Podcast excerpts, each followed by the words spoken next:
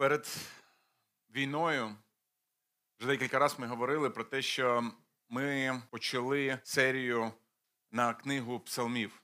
Ми проповідуємо книги псалмів. Більше того, у нас був курс, який також називався Псалми.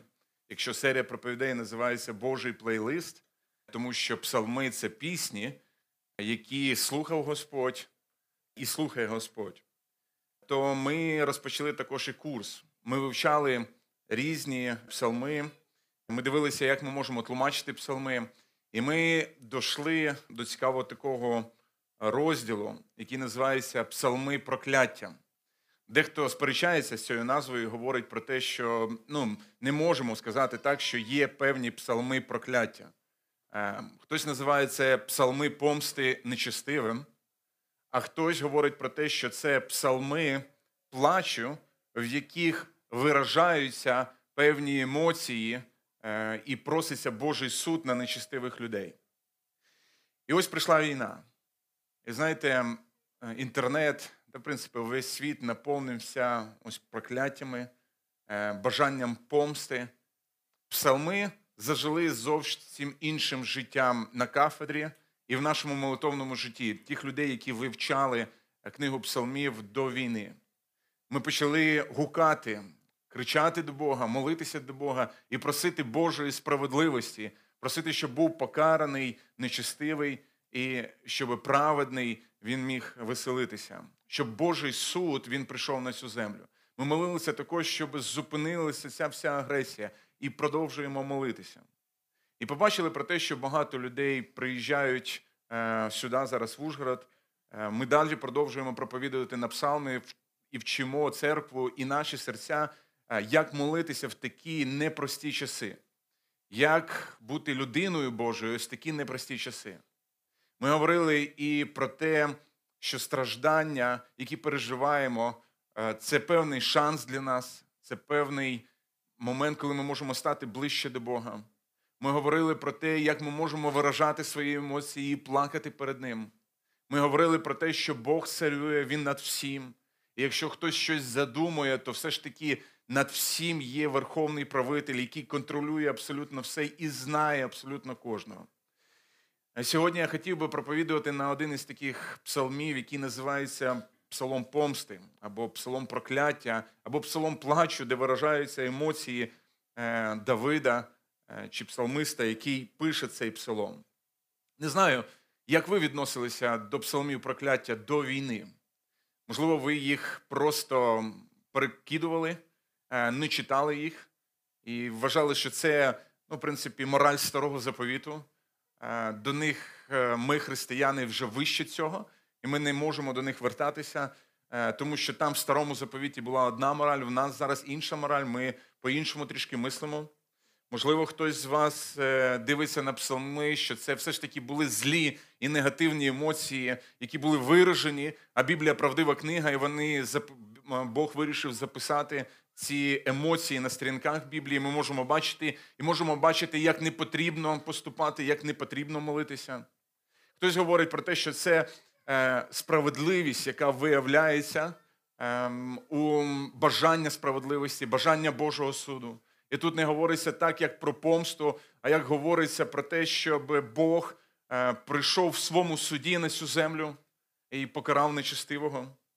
Не знаю, яка ваша, яке ваше відношення до цих псалмів. Я подивився в історії, е, в історії, як церква тлумачила такі псалми. Е, і деякі християни тлумачили їх і розглядали ці псалми прокляття як пророцтва, що буде суд колись станеться цей суд. І ось це певні пророцтва. Е, були ще деякі християни, їх називали отці пустелі, е, що виходили з певних аскетичних установок і читали псалми прокляття алегорично. Вороги для них це були біси, гріхи, нечистиві помисли, на яких можна і потрібно гніватися, з якими слід боротися, яких потрібно викорінювати і нищити во славу Бога. Учителі церкви, які осмислювали догматику Нового Завіту, говорили про те, що так вже як перед цим сказано було, що це старозавітня мораль. яка заснована на законі, мов в нас є благодать і Господь Ісус Христос. Комента... Певні коментарі е, писалися, які опираються на висновки соціальної певної антропології чи культурної, і вважають, що е, ось тоді я це було архаїчне я це було частиною е, невіддільного від мого роду. Я це мій рід, а мій рід це моя нація. А моя нація невіддільна від мого Бога, тому особисті вороги являються, як правило, і ворогами Божими, і я можу так молитися саме такими псалмами. Деякі говорили про те, що це псалми це пісні, в них використовується мова образів. І це насамперед поетичні твори, а поезії характерні певні метафори, е, щоб пам'ятати, щоб просто дуже сильно закорінити це в пам'яті, щоб була певна ситуація, була криза, і Бог відгукнувся, і прийшла певна допомога від Бога, і ось ми можемо славити Бога. Певні люди говорили про те, що це люди, які зазнали такого впливу певного психології, припускають, що псалми прокляття це спосіб прийнятним чином, прийнятний у своїй культурі, висловити негативні емоції.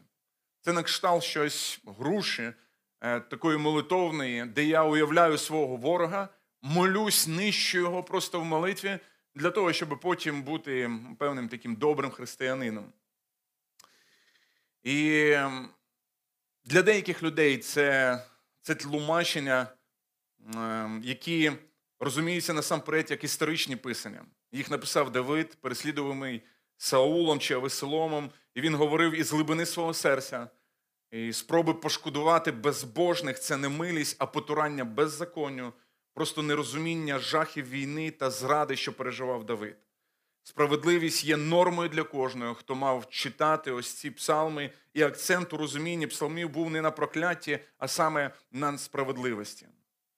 По-різному можна ставитися до прокляття, в принципі, і до псалмів помсти. Ми сьогодні будемо читати ось такого псалма, розбирати його і взя... і візьмемо певні уроки е, для нас. Але перед цим е, я подивився ще українські твори і знайшов псалми прокляття в українських творах. Е, хтось каже, що це також прийнятно і це потрібно ми можемо використовувати псалми прокляття до кожного свого ворога, який в нас є. Сусід чи людина, просто, яка зробила нам якусь шкоду, ми можемо його такими молитвами благословляти, в лапках говорю. І ось, до прикладу, хочу вам прочитати таке благословіння. Ем, з твору Олександра Довженка називається твір Зачарована Десна. Послухайте, як мила бабуся молиться.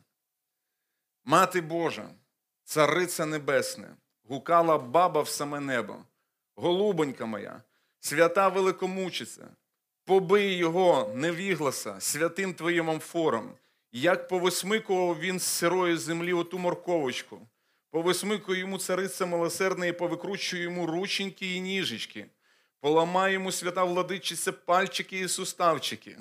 Цариця Небесна, заступниця моя милостива, заступись за мене, за мої молитви, щоб ріс він не вгору, а вниз, і щоб не почув він ні зозулі святої, ні Божого грому. Миколаю угоднику, скорий помочнику, святий Юрію, святий Григорію, на білому коні, на білому сідлі, покарайте його своєю десницею щоб не їв він тієї морковочки, та бодай його пранці та болячки з'їли, та бодай його шашіль поточила. Баба хрестилася в небо з такою пристрастю, аж торохкотіла вся від хрестів. Вона вірила в свята, пригадує. І баба часто казала мені, а щоб тебе побило святе Різдво або побий його свята Пасха. Не знаю, молитесь ви таким, такою молитвою чи молилися, коли морковку десь хтось взяв. Баба молилася за свого внука, щоб ви розуміли. Внук заліз на грядку і порвав трошки морковочки, і баба вирішила благословити внука. Баба так само благословляла і діда свого. Я не буду читати е, ще певних прикладів, е, ви можете прочитати знайти самі. Але скажу про те, що все ж таки в нас є певна напруга між цими псалмами і начебто новозавітнім текстом. Де тут говориться про те, щоб мають вороги страждати, а там говориться про те, щоб ми маємо благословляти своїх ворогів. І писано нам часто говорить. Він е, в Новому Завіті ми читаємо і бачимо, що післанні до римлян, наприклад, говориться про те, щоб ми не мстили, а навпаки, благословляли своїх ворогів. Нікому не платіть злом за зло. Дбайте про добро перед усіма людьми. Якщо це залежить від вас, е, живіть з усіма людьми в мирі, не мстіть за себе. В других також місцях е, святого е, Писання говориться про приклад Стефана, якого побивали камнями. І в відповідь він говорив: Господи, прости їм, да, бо вони е, прости і не вміняй їм цього гріха. Саме Ісус Христос на Христі вісів і говорив про те, що Він не мстив, і начебто і говорив про те, що Господи, прости їм гріхи їхні. І ось тут книга Псалмів, де таким сильним поетичним текстом говориться про те, що має відбутися, відбутися з тими нечистивими людьми. Чи помилявся Давид, коли він писав ці псалми? Чи помиляються люди, які можуть молитися подібними псалмами? І взагалі ми з вами, християни, чи можемо ми молитися цими псалмами, чи ми маємо їх просто пропускати?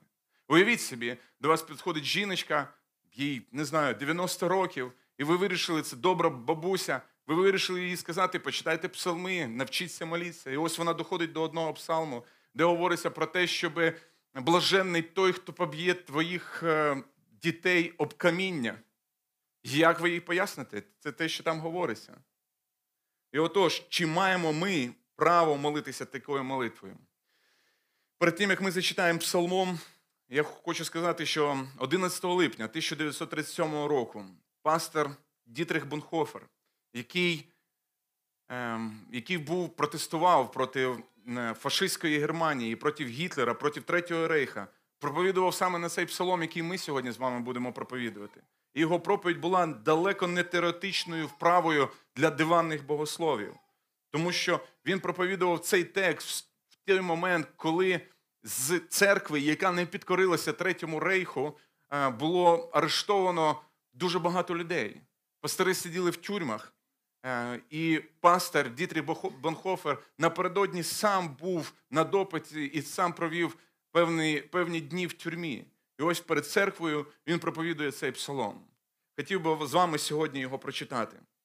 Це Псалом 58 е, в Біблії, в перекладі Турканяка, або ж 57, якщо ви читаєте російську Біблію. Отож, Псалом 58. Як буде будуватися наша моя проповідь? Ми подивимося, розберемо вірш за віршом з цього псалма, а потім візьмемо для себе деякі уроки і подивимося е, на Давида, і яке він мав право саме такою молитвою молитися. Отож, Псалом 58. Диригентові на мелодію не погуби, міхтам Давида. Чи ви, можновладці, справді говорите правду, чи справедливо судите людей? Адже у серці ви виношуєте несправедливість, а на землі ваші руки творять насильство. Вже від народження нечистиві стають відступниками. Від материнського лона вони свавільні і неправдомовні, мають отруту, схожу до отрути змії, до них глухої гадюки, яка затикає свої вуха щоб не чути голосу заклинателя ані майстерного в чарах чаклуна.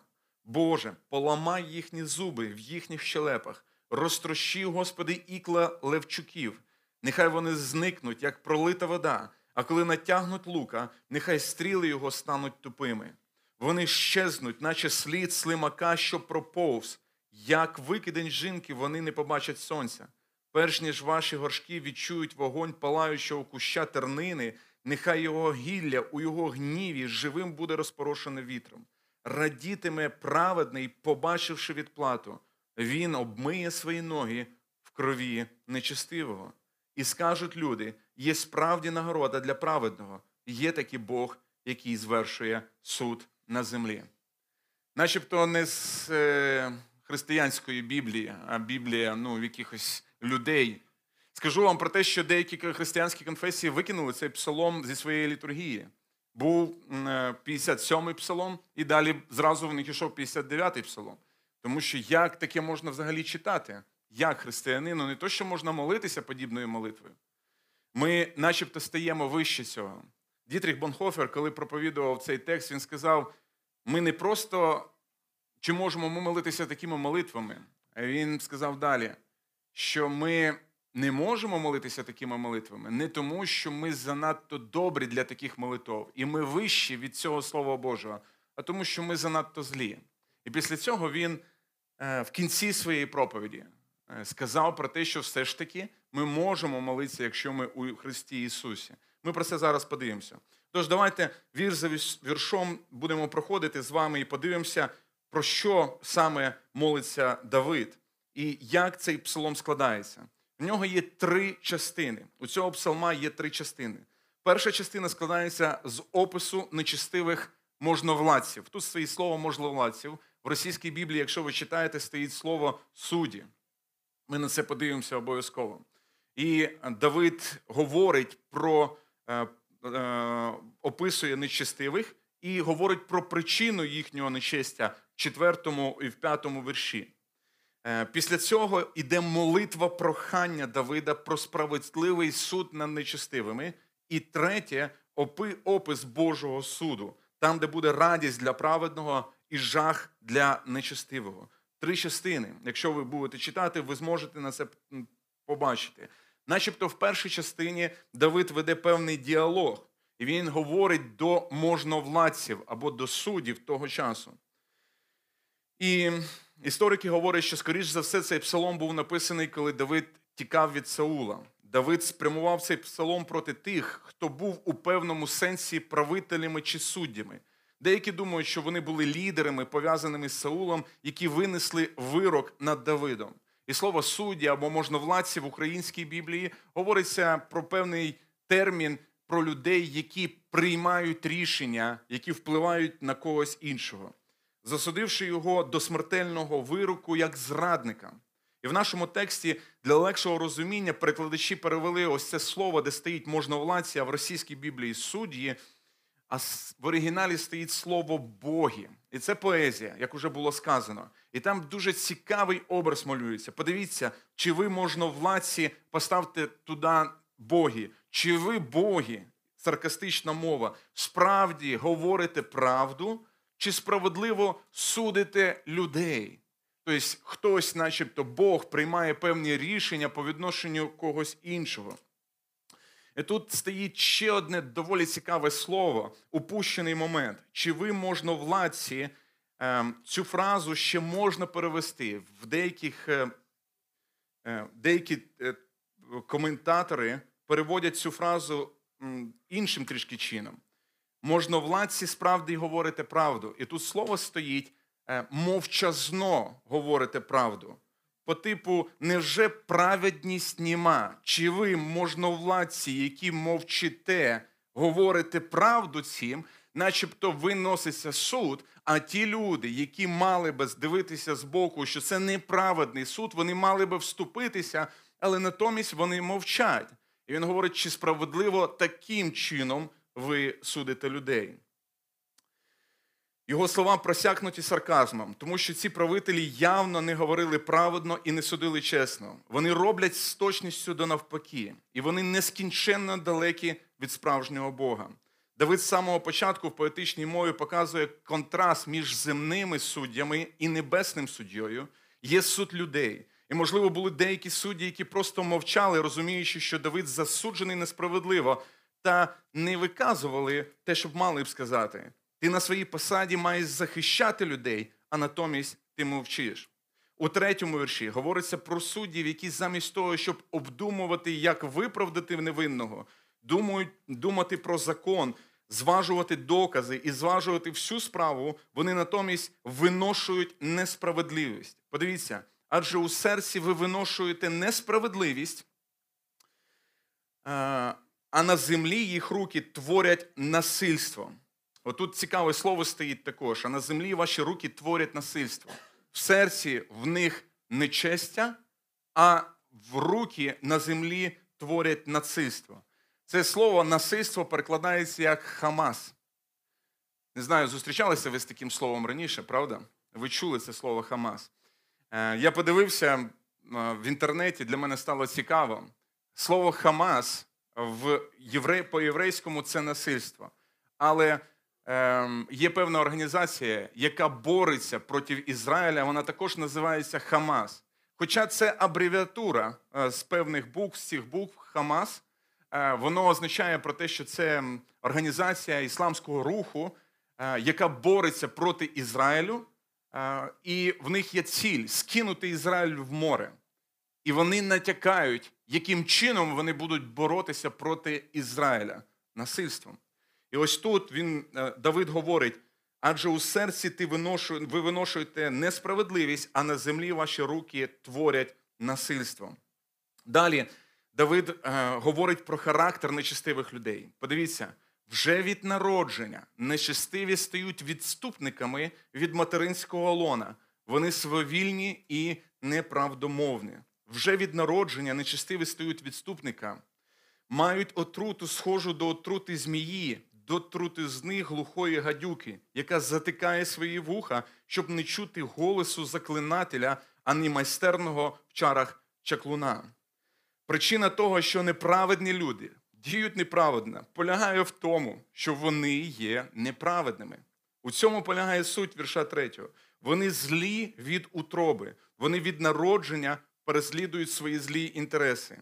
Давид говорить про, констатує факт, що з самого дитинства, що з самого народження ці люди, е, вони злі. В нас є певна ідея, богословська ідея, яку ми називаємо повною зіпсутістю людини. Це означає, що кожна людина від природи поламана і зламана гріхом. Це сталося з моменту гріхопадіння в Едемському саду. Людства в третьому розділі буття описується це гріхопадіння.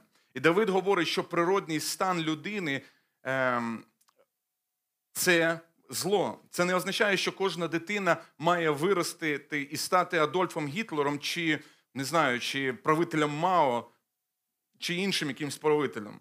Бог милостиво утримує повний прояв зіпсутості в більшості життів. Ми з вами були би готові творити насильство, як творять інші люди які в нас просто зараз ми жахаємося, дивлячись на те, що відбувається в нас в країні. Але скажу вам про те, що в кожному є здатність створити ось це насильство. І чому ж ми з вами не робимо цього насильства?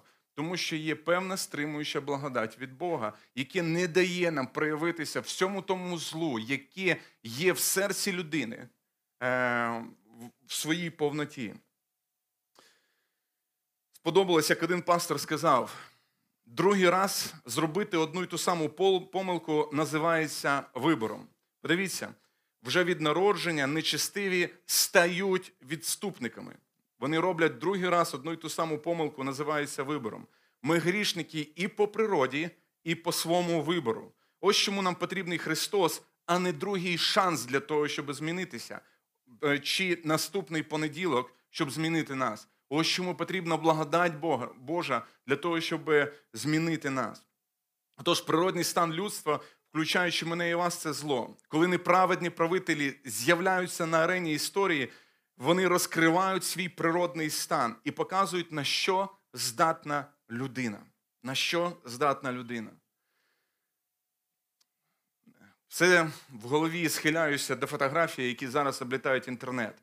І так не хотів ем, приводити їх в приклад, але скажу про те, що це жахіття після того, як російська армія відступає, і є зараз на фотографіях, і ви, мабуть, бачили це, що відбувається в Гостомелі, в Бучі, і на що здатна людина, скажу так, при певних обставинах, якби не Божа благодать, до цього схильна кожна людина. До цього схильна кожна людина. Не просто російська армія. Тому що є зло і є той, хто готовий, щоб це зло проявлялося. І тільки Божа благодать, навіть в невіруючих людях, вона стримує це зло для того, щоб воно не проявлялося в повній мірі. Далі він використовує цікавий образ. Вони говорять, мають отруту, схожу до отрути змії. Тобто вони роблять зло своїми словами. Якщо це судді, можновладці або люди, які приймають рішення, то їхнє зло це їхні слова і рішення, які вони приймають.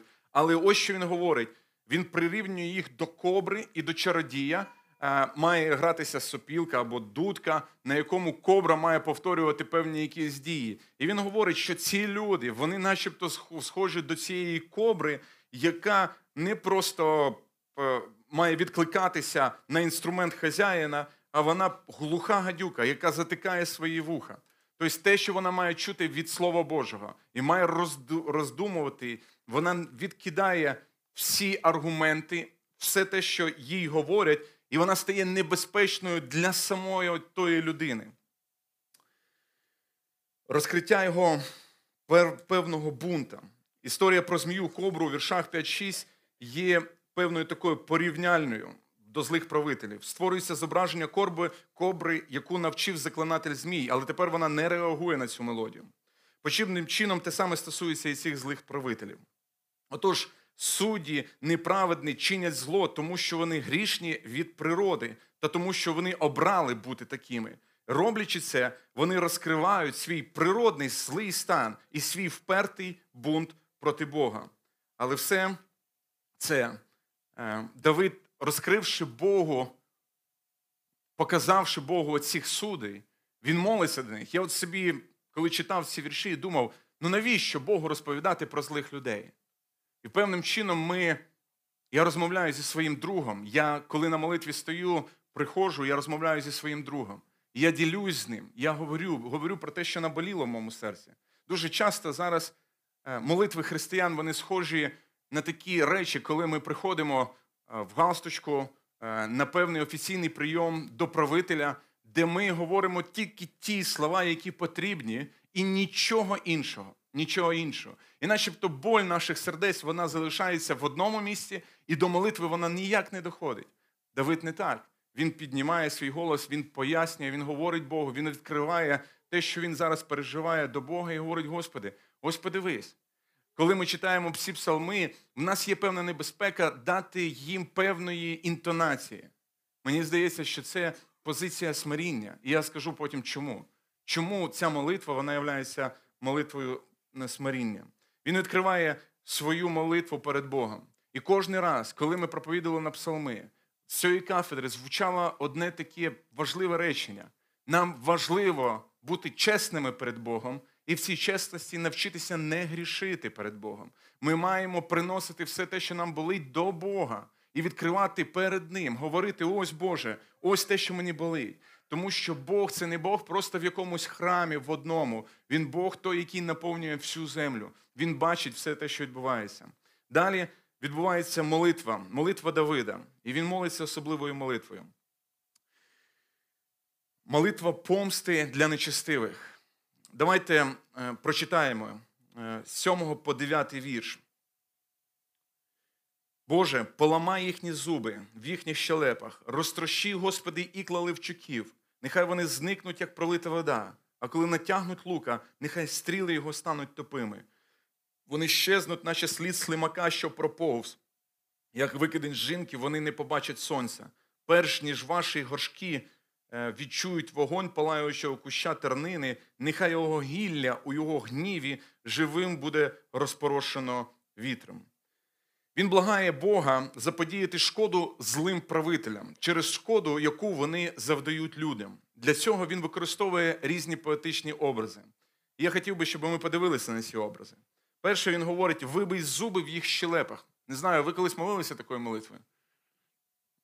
Можливо, стоматолог молився, чи для того, щоб було більше роботи, але не так, щоб вже прям покарати. Вибий зуби в їх щелепах.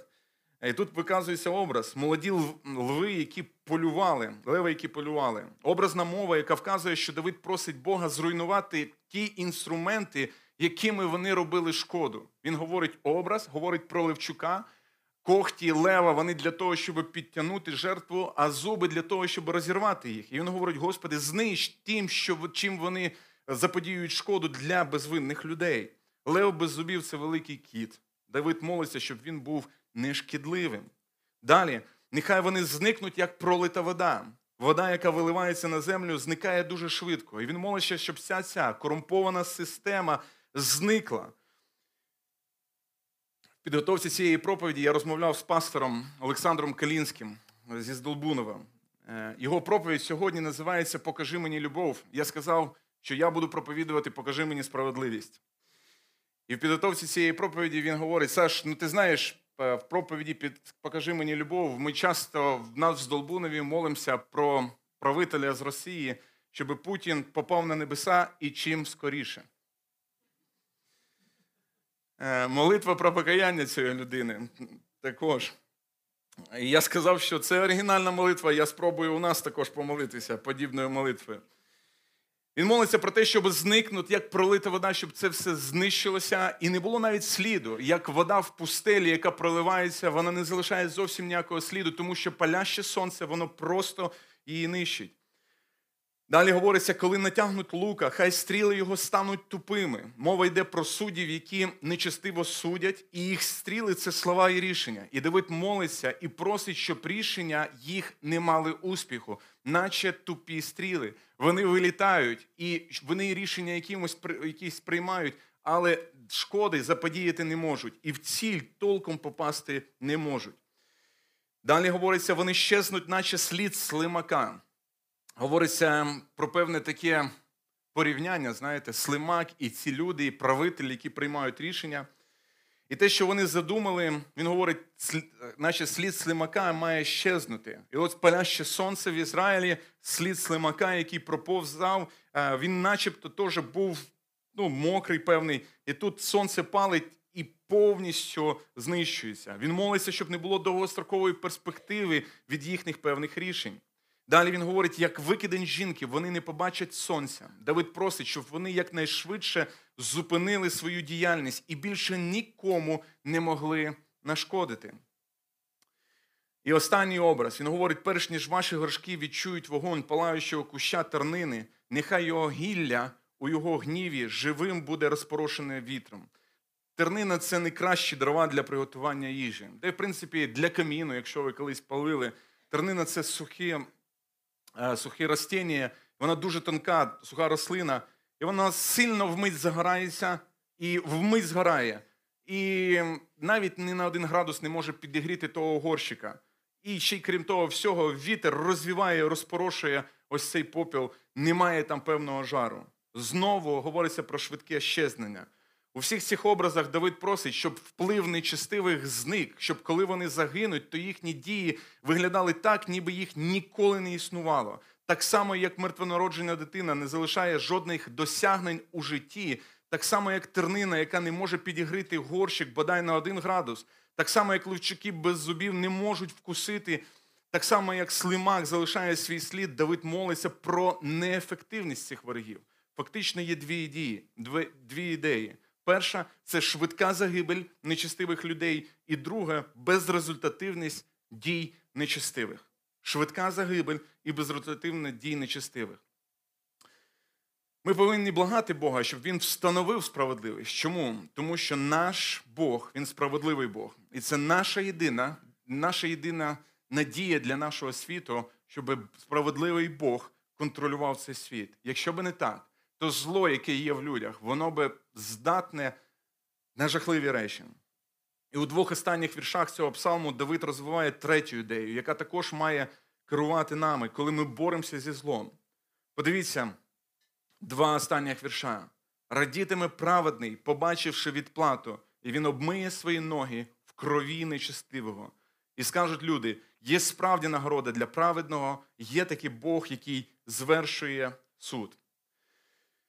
У цих двох останніх віршах ми маємо такі дві великі причини для радості. Ми повинні радіти нашому справедливому Богу, коли звершується суд над безбожниками і є нагорода праведних. Коли ми очікуємо суд над безбожними людьми, над нечистивими людьми. Жан Калвін зазначає, що коли зло вибухає як потомп, у нації є велика спокуса для віруючих, е, щоб похитнутися у своїй вірі і впасти у вічі. Якщо ми серйозно ставимося до Біблії, якщо ми розуміємо, що ці слова вони записані Святим Духом, е, і ми розуміємо про те, що, як говорить в післанні до Тимофія Павло, що все Писання, все, і навіть ці псалми, вони є богонатхненними. І ми не просто наївні моралісти, то будуть моменти, коли б здавалося, що зло перемагає, і нам потрібні ось ці псалми. Християни, які розуміють цей світ, які бачать зло, вони вчаться молитися. Чим більше ми розуміємо природу цього світу, тим більше ми будемо не тільки молитися, а й прагнути нового неба і нової землі. Давид використовує досить жахливу картину, щоб зобразити цю ідею, що ноги праведника ходять у пролитій крові вбитих нечестивих людей. Це був стародавній образ. Ми маємо це розуміти з вами, що виражав повну поразку ворога на полі бою. На ньому зображимо переможця, який йде полем бою після повного знищення ворога, а його кров бризкає на його ноги. Злі, нечистиві оголосили війну проти праведника, але праведник в кінцевому результату е, є переможцем. І дуже часто віруючі думають, що це картина тільки з старого заповіту. І в новому заповіті нічого такого нема. Але новий заповіт використовує подібні образи, коли описує лютий суд нашого Господа, коли він повернеться.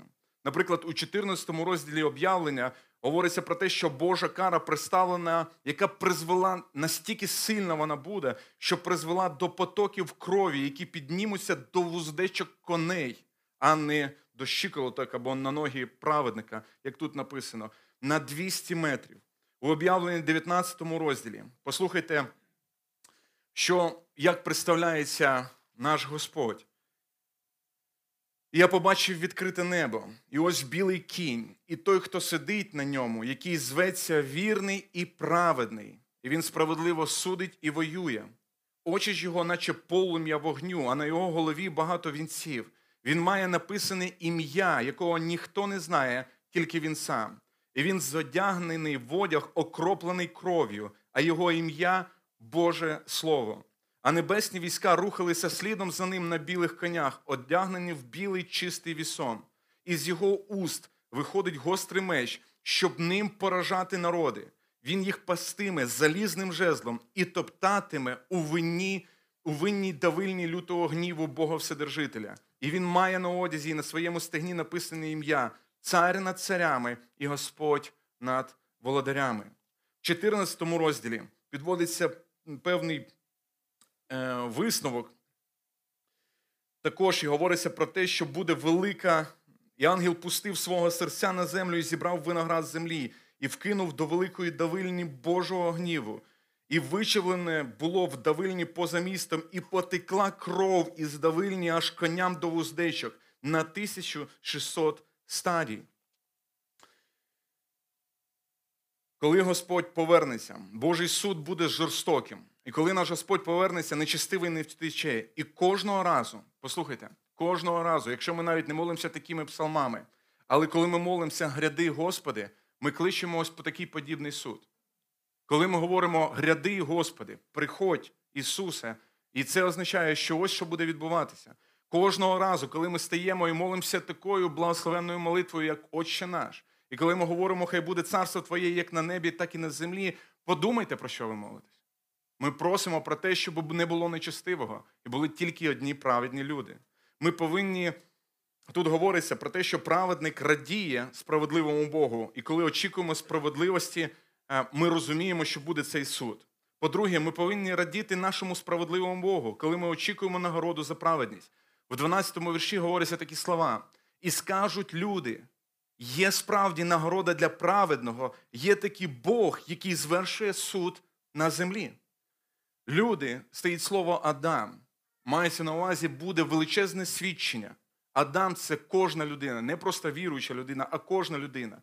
Люди, коли подивляться на суд Божий, вони побачать, що є справді нагорода для праведного, є сенс ставати праведним, є сенс бути віруючим, є сенс е, наслідувати свого князя, наслідувати свого царя. Чому? Тому що є Бог, який звершує суд.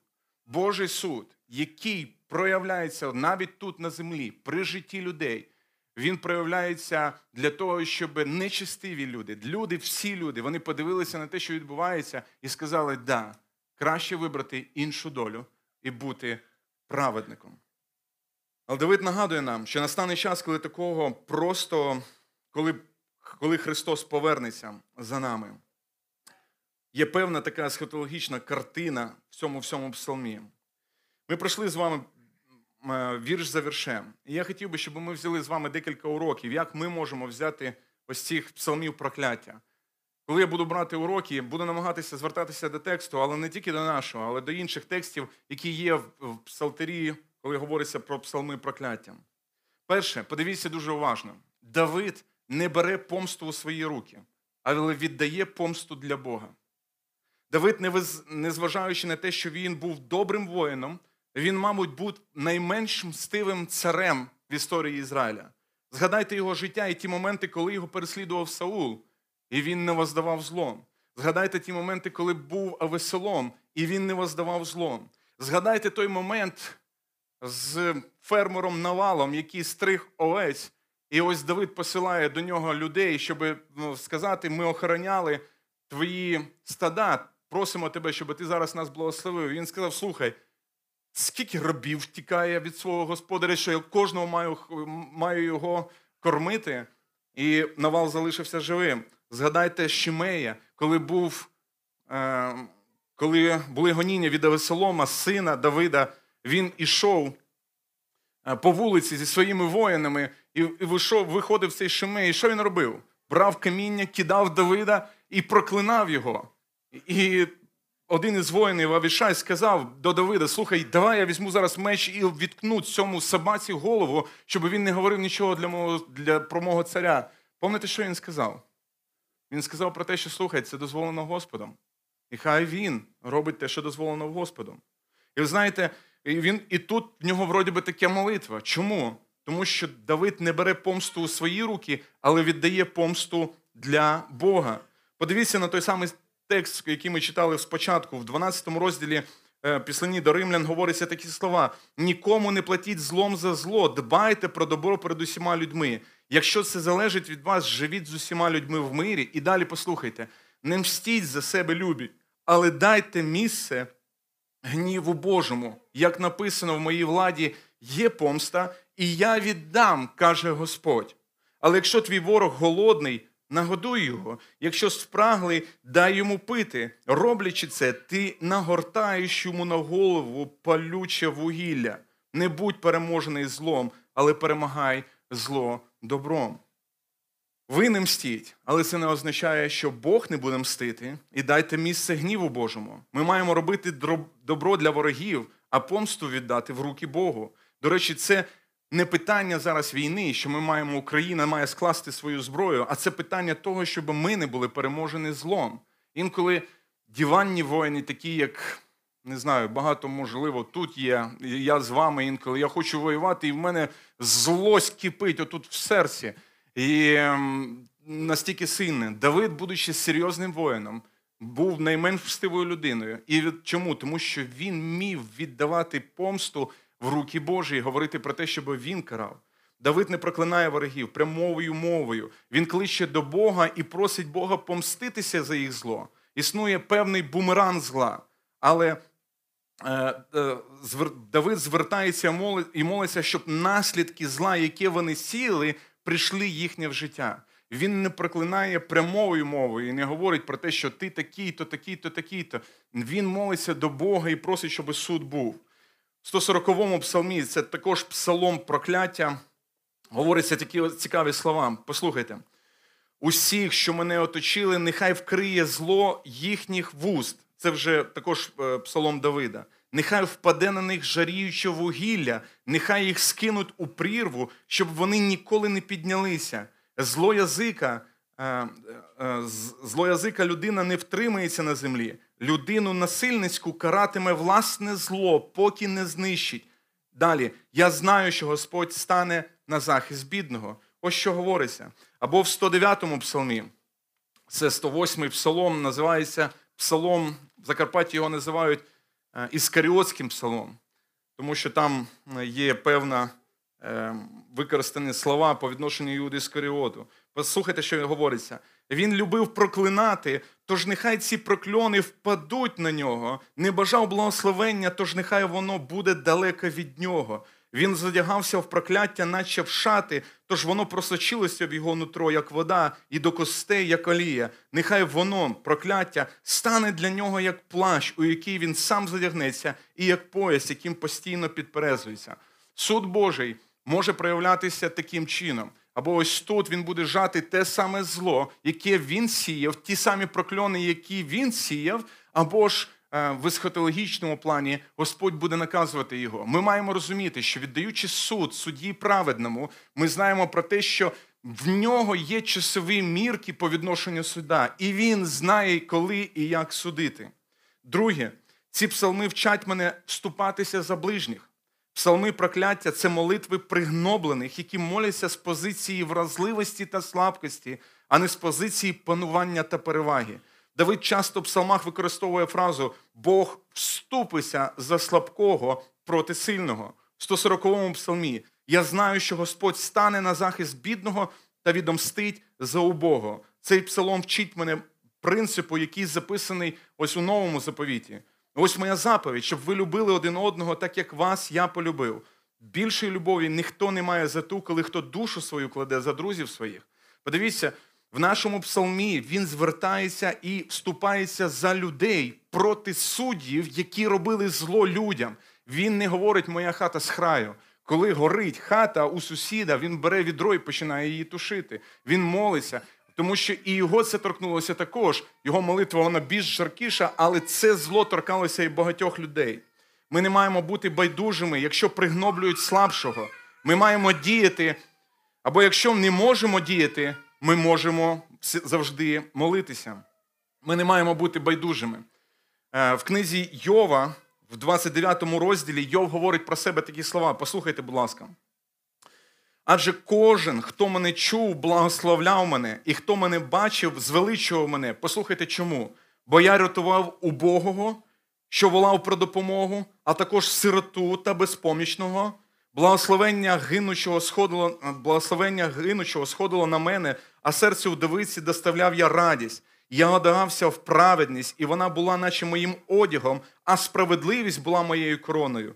Сліповому я був очима, а кульгавому ногами. Я був батьком для знедолених, а тяжбу, якої я не знав, ретельно досліджував, не так, як ці судді в нашому псалмі. І далі я трощив челюсті злочинцеві, вириваючи з його зубів здобич. Він говорить про себе, його народ благословляв. Чому? Тому що він ішов, вступався за обездоленого і виривав цю здобич, виривав, протистояв злочинцям. Йов розповідає, як він діяв, і за що його любили люди, що він завжди не приходив повз пригноблених, а вступався за них. І це дуже сильно пов'язується з нашим псалмом, тому що Давид молиться, він не може вчинити зараз нічого, але є завжди молитва. І молитва це не та річ, яка просто десь колись і якось можна її помолитися. Це вже якщо нічого не зробив, то вже давайте помолимося. Ні, навпаки, я молюсь, я вступаюся за у людей, яких пригноблюють. Третє, ці псалми вчать мене, як Бог ставиться до гріха та нерозкаяних грішників. Хтось сказав: якщо ви не можете читати псалми прокляття чи помсти, ви не розумієте з жахливості гріха та значення Голгофи. Ви лояльні до гріха і давненько не були біля Христа. Ці псалми нагадують нам, що у світі, як і раніше, так і зараз, багато страждань зла і гріха.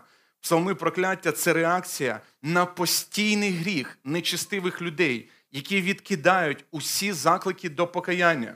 Це не сіюмінутна реакція на гріх любої людини, а реакція на нерозкаяний, непокірний спротив Богу, активні дії грішних нечистивих людей. В іншому псалмі е, Асаф це також псалом прокляття, 83-й псалом говориться такі слова. Послухайте уважно. Дуже хороша ціль, чому ми молимося саме такими молитвами, і як ми маємося молитися. Він псалом Асафа. І як вогонь спалює ліс, як полі, як полум'я опалює гори, так само ти переслідуй їх своїм буревієм ворогів і своїм ураганом наведи на них жах. І далі послухайте, покрий їхнє обличчя соромом, доки вони не почнуть шукати Твого лиця, Твого імені, Господи. Нехай осоромляться і повіки живуть у страху. Ось є ціль.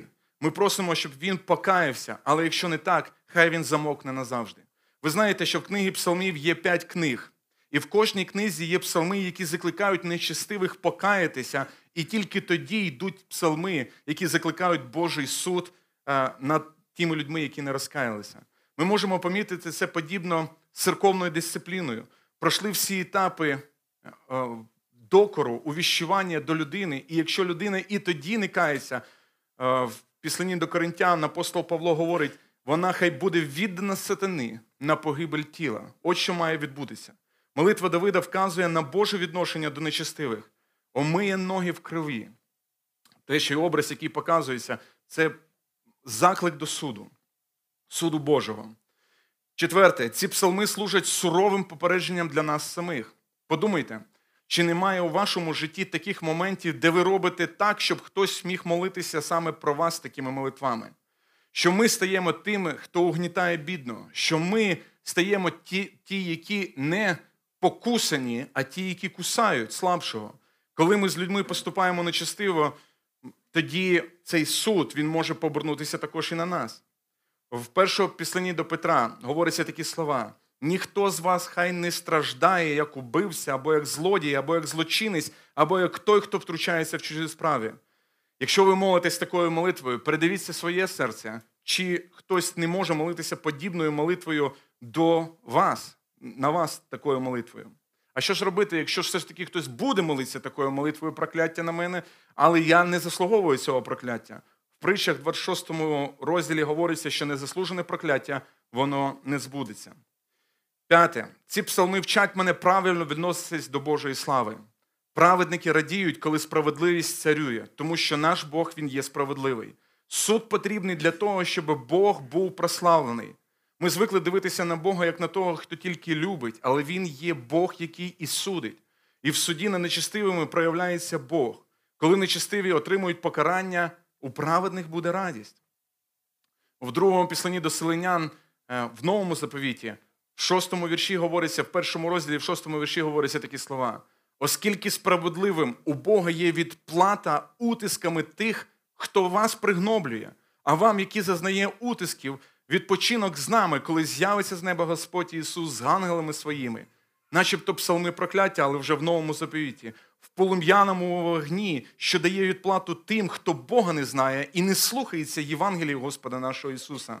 Вони приймуть покарання, вічну погибель від Господньої присутності, так як від слави Його могутності. І того дня, коли Він прийде, прославиться між своїми святими, на подив усім віруючим, бо ви повірили нашому свідченню між вами. Ось 57-й псалом у другому післанні до Солонян.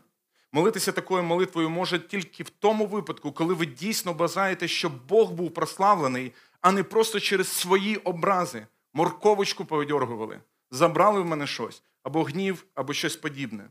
Наша готовність ігнорувати зло викликана не нерозумінням Божого характеру і невір'ям. І останнє, ці псалми вказують мені на Христа. Є дуже цікавий термін, який звучить як викуплення. Христос викупив нас. Якщо ми будемо вивчати його, ми побачимо, що цей термін говорить про задовільнення справедливості і Божого гніву. Ми також побачимо про те, як ця ідея є ідея певної перемоги над сатаною, силами зла, коли голова Змія роздавлена пробитою п'ятою викупителя Ісуса Христа на Голгофі. Христос викупив нас в першу чергу від Божого гніву, від того, щоб хтось праведний, і ось щоб суд Божий він не прийшов над нас, над нами. Христос викупив нас не тільки від цього гніву, Він викупив нас від безцільності, від брехні, від безнадії. Вся земля через грехопадіння несе певне прокляття, і ми це можемо споглядати через епідемії, через важку працю і через війну, яка є в нашій державі. І коли Бог заключає завіт з Ізраїлем, Він дає закон і приєднує санкції до цього заповіту, до цього закону.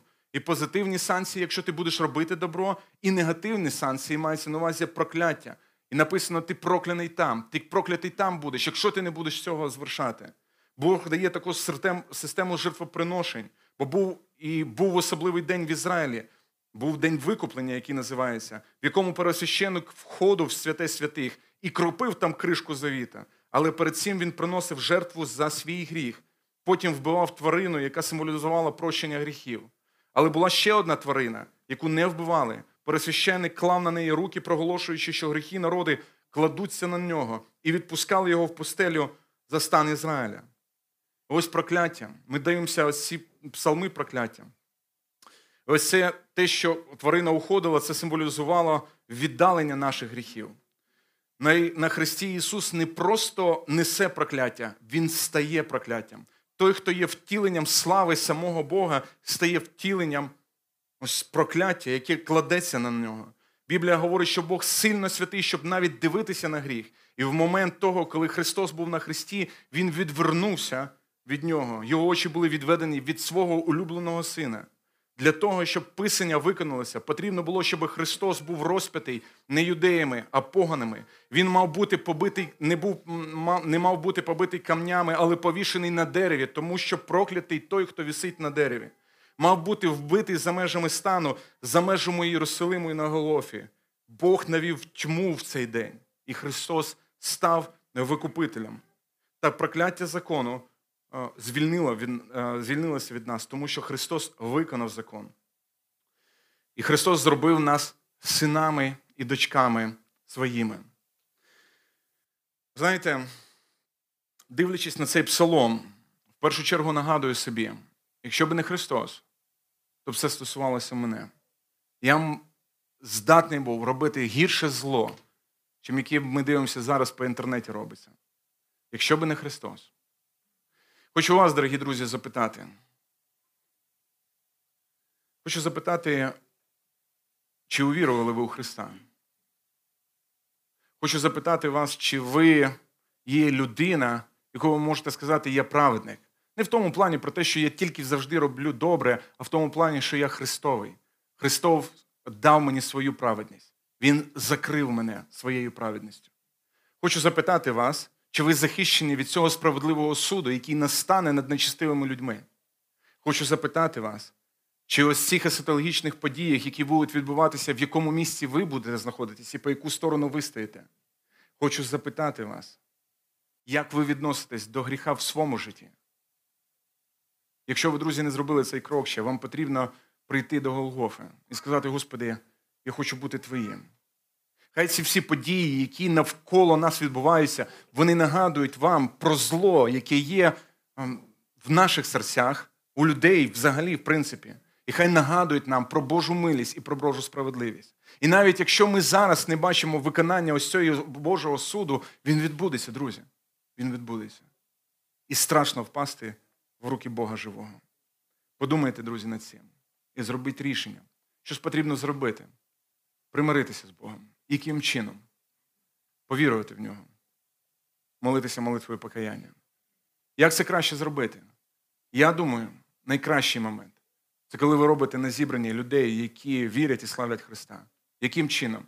Просто підійти і сказати, я хочу молитися молитвою покаяння. Друзі, якщо ви хочете, моліться молитвою обновлення. Це також та річ, яка потрібна для кожного з нас, нагадуючи, дивлячись на хрест, обновляти своє серце перед Христом, перед Голгофою і розуміти себе у світлі Голгофи. Давайте зараз піднімемося, і я помолюсь. Якщо ви хочете прийняти рішення, друзі, слідувати за Христом, я буду стояти ось тут, а спереді, ви можете вийти до мене, і ми будемо молитися разом з вами. Зараз я помолюсь, попрошу Бога благословіння і подяку за Слово Боже, яке дано для нас. Господи, дякую Тобі, люблячий Господь. І розуміємо про те, що, Господи, незважаючи на те, що Ти ти люблячий Господь, ти ж також і праведний. Ти той, хто ненавидить зло, Господи. Ти той, хто карає зло. Господи, так хочеться бути схованим в Твоїй любові, Господи. Дякую Тобі за Сина Твого Ісуса Христа, який помер на Христі за наші гріхи.